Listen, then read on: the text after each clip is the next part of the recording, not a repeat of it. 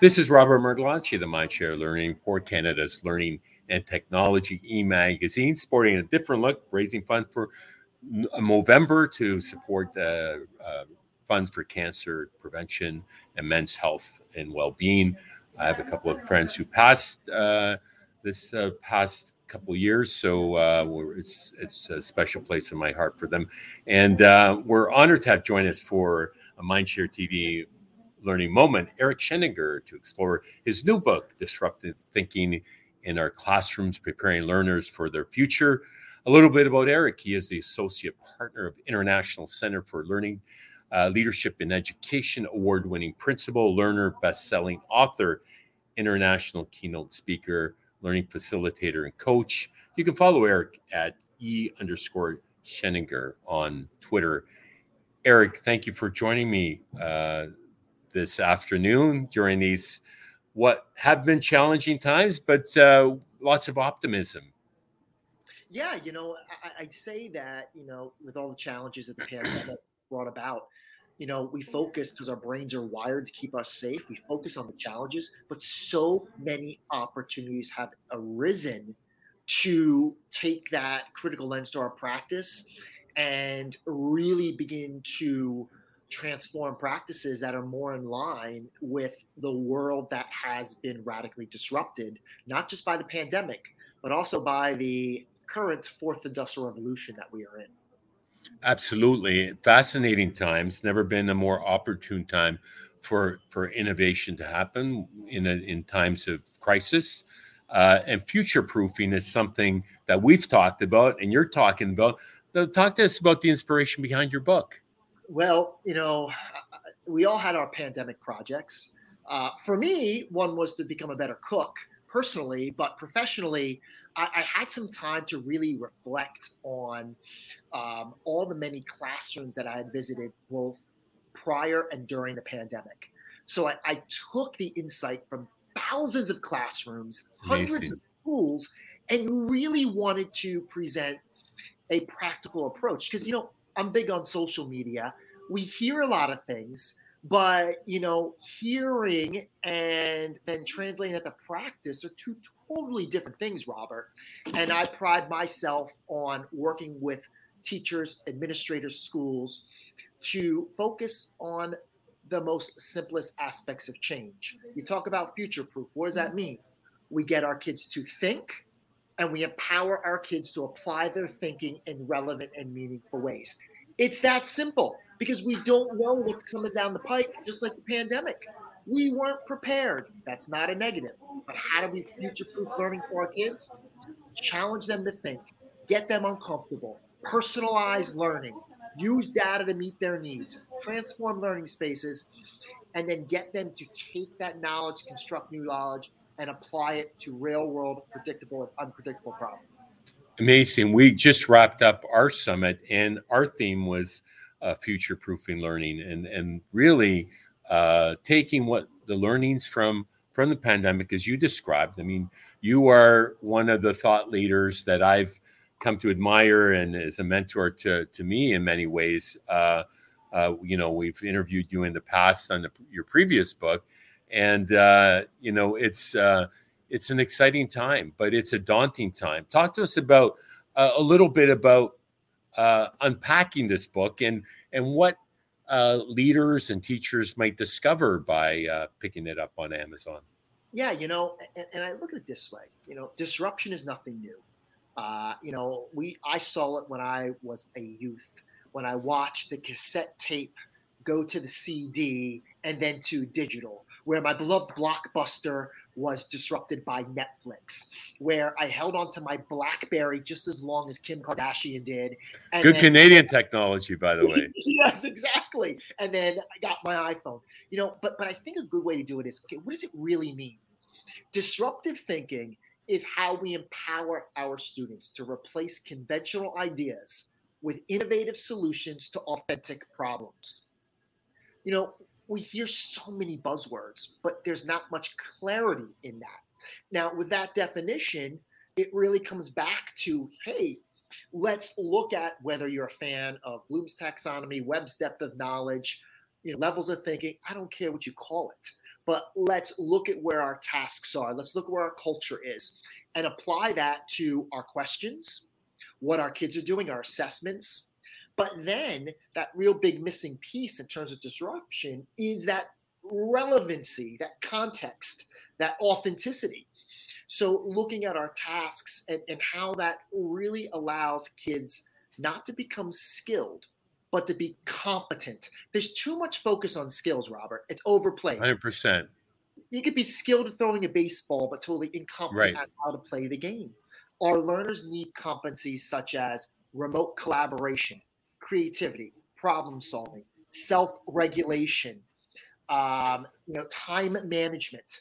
So, in essence, does the culture of classrooms, schools, organizations truly prepare kids not for something, but for anything? Amazing. Talk to me about the role of the teacher and what that looks like. Would you ever imagine uh, this past year or so that 100% of educators had to infuse some form of tech infused pedagogy in the classroom in our lifetime? You know, it, it made my job a lot easier because uh, my role is really helping teachers and administrators be more open minded when it comes to the purposeful use of technology to empower kids to own learning. And it was a gift because we saw overnight schools go one to one.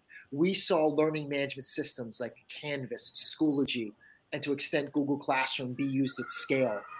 And you know, I, I think when we look at all the success we've had, we have to tip our hats to teachers because leadership is not about position, title, uh, or power. Leadership is about action. And we saw teachers become resilient, get out of their comfort zones, and you know evolve to best meet the needs of learners. It wasn't easy, but when we look at all the opportunity that has manifested itself into practices that we want to continue you know, it doesn't come from one person with a title. It comes from our teachers. And the more that we can curate and share and scale those exemplars of the amazing work of those in the trenches, the better it's going to be for our respective countries to meet the demands of society, which is to prepare kids to think disruptively. I, I love the notion of disruptive change in the new normal.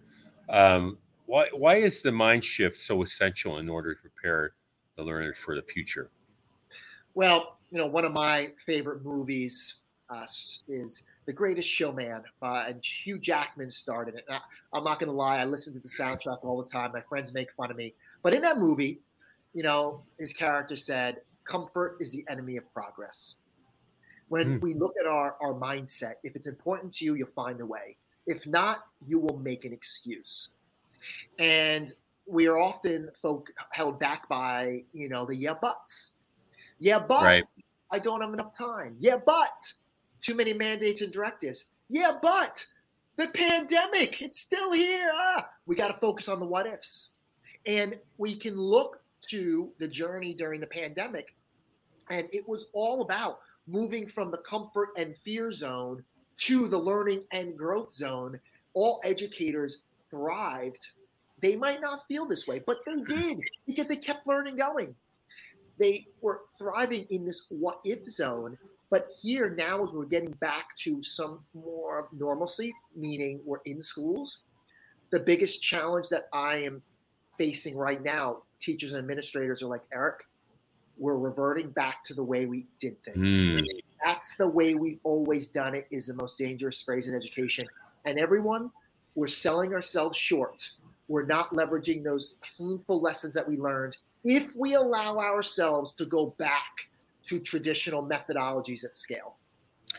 Dr. Uh, Stephen Jordan's from uh, a psychology professor from the University of Toronto uh, on a podcast with me over the summer shared that exact concern that uh, he called it the great snapback to the way things were. How do we prevent that? Because currently we're seeing it happening right now in, yeah. in our backyard in many regions and and here's the reality robert you know it's when, when the context that i have you know i've been in schools all week I'm now in the midst of 10 straight weeks on the road in classrooms, Amazing. in schools, working side by side by teachers. And I will tell you this they they are beaten down, they are stressed out, they are at their wits' end. The best way that we can support is to not only listen, but to provide practical strategies that are going to help them use time more effectively because that's what they need. They need time. And a lot of stuff that's out there, it sounds great in theory, but in actuality, it, it it's not resulting in change. So we need to listen. We need to ask educators, what do you need? How can I support you?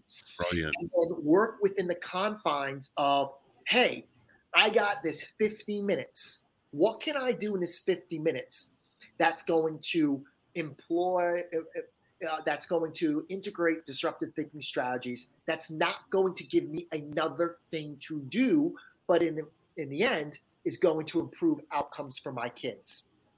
So we have to be very careful with what we are, are saying to make sure that it really aligns with the reality that educators are dealing with right now. Well, well said. Now we talk about uh, well-being, and I'm a big proponent of prevention and balance and self-care, teacher self-care, leader self-care. I, I'm writing a blog on the notion of the fit leader. Uh, I play hockey three times a week.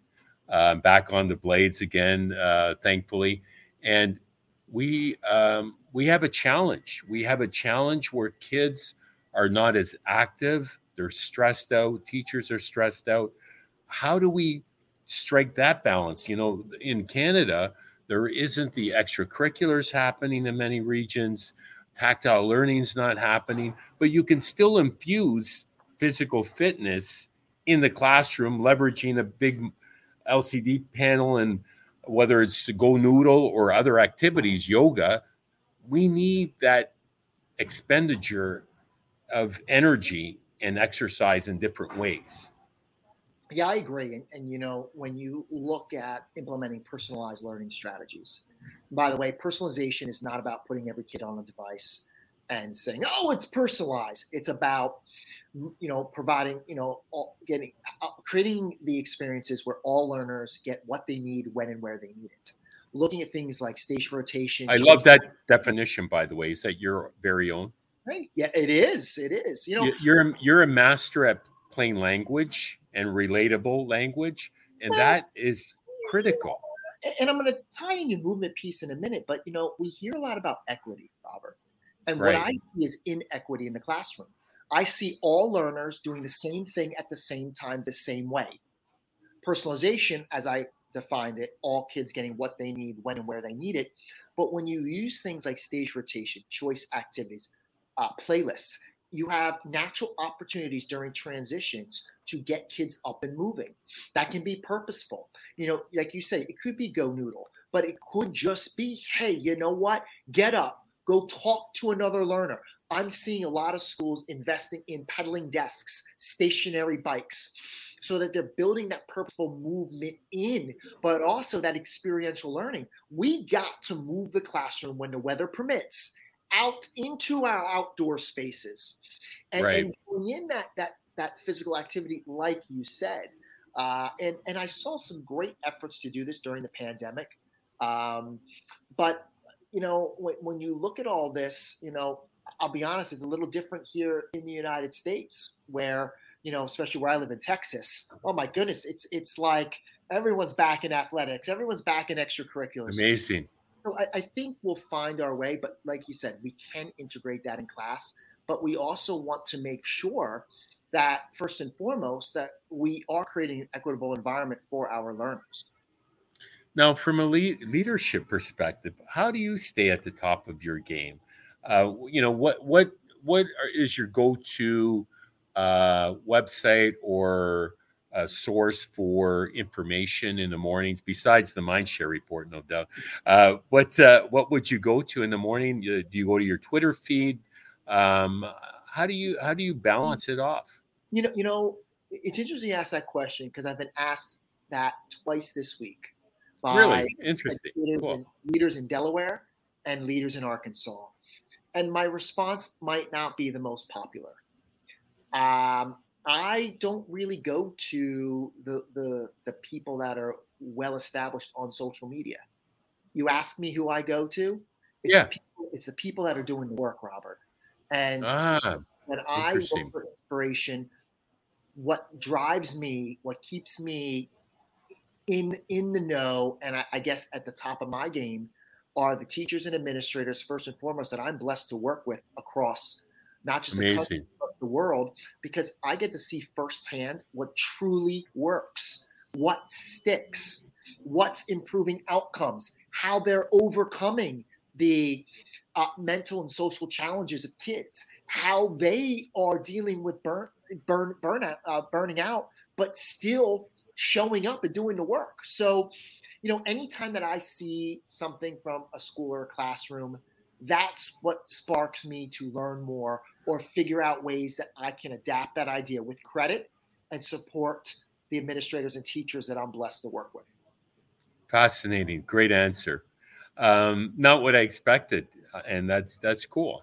Uh, i think you you need to know what's real right? And otherwise you're constantly filtering. We just celebrated media awareness week uh, during the time of our conference three weeks ago and there's so much clutter and that digital citizenship and awareness is is is one of those critical competencies isn't it for It the is. 21st century What I tell administrators is you got to work with teachers to help them vet the materials they're getting online.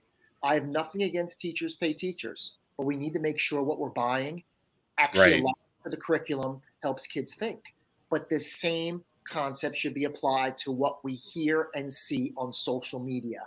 Just because someone says it, it looks good, doesn't mean it's an effective practice. So that digital citizenship applies Yeah. much to us as adults as it does our learners. Hundred percent.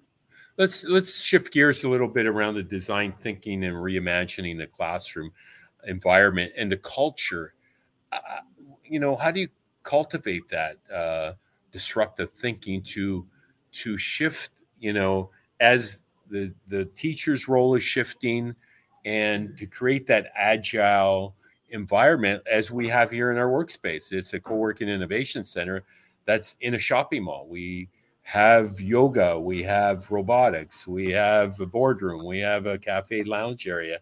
It, you know, it doesn't need to be a square box with straight row desks anymore. Well, we first have to challenge the conventional mentality that resides in our school calendar, our school schedule, the way we structure where kids go through different classes but not move based on competencies. We have to challenge the structure of education as a whole. It's still based on a you know 180 day for the most part calendar that was built Right. to get kids into the factories and onto the farm.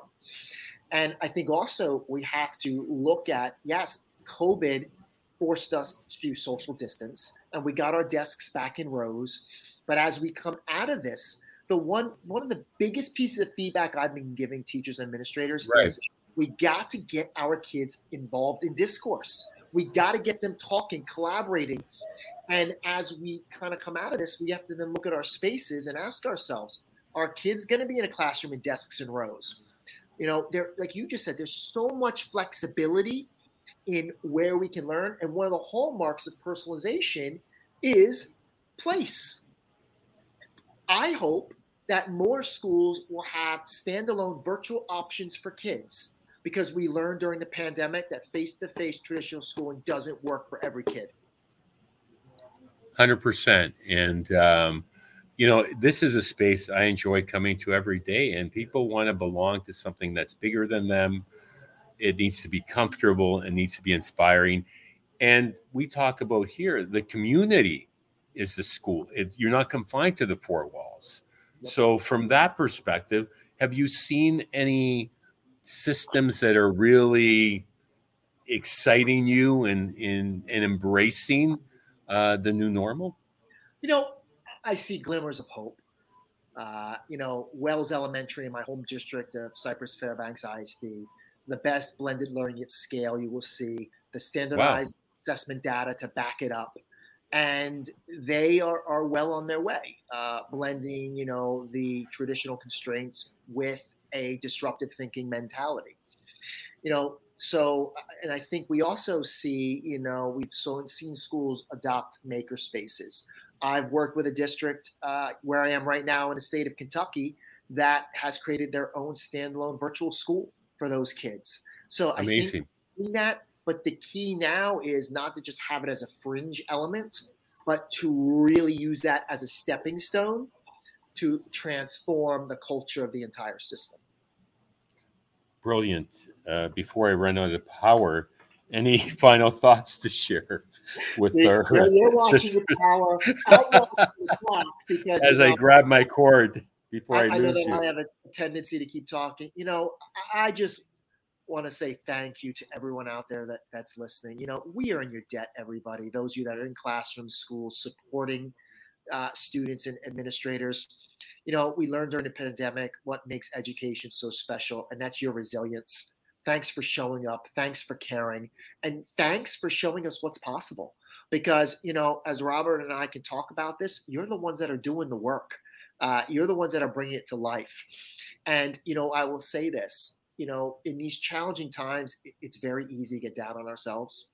But when we circle back to leadership, remember this leadership is about admitting that when you don't know or you need help. That's a strength. That's strength, everybody. That's not a weakness. I need help. I don't know.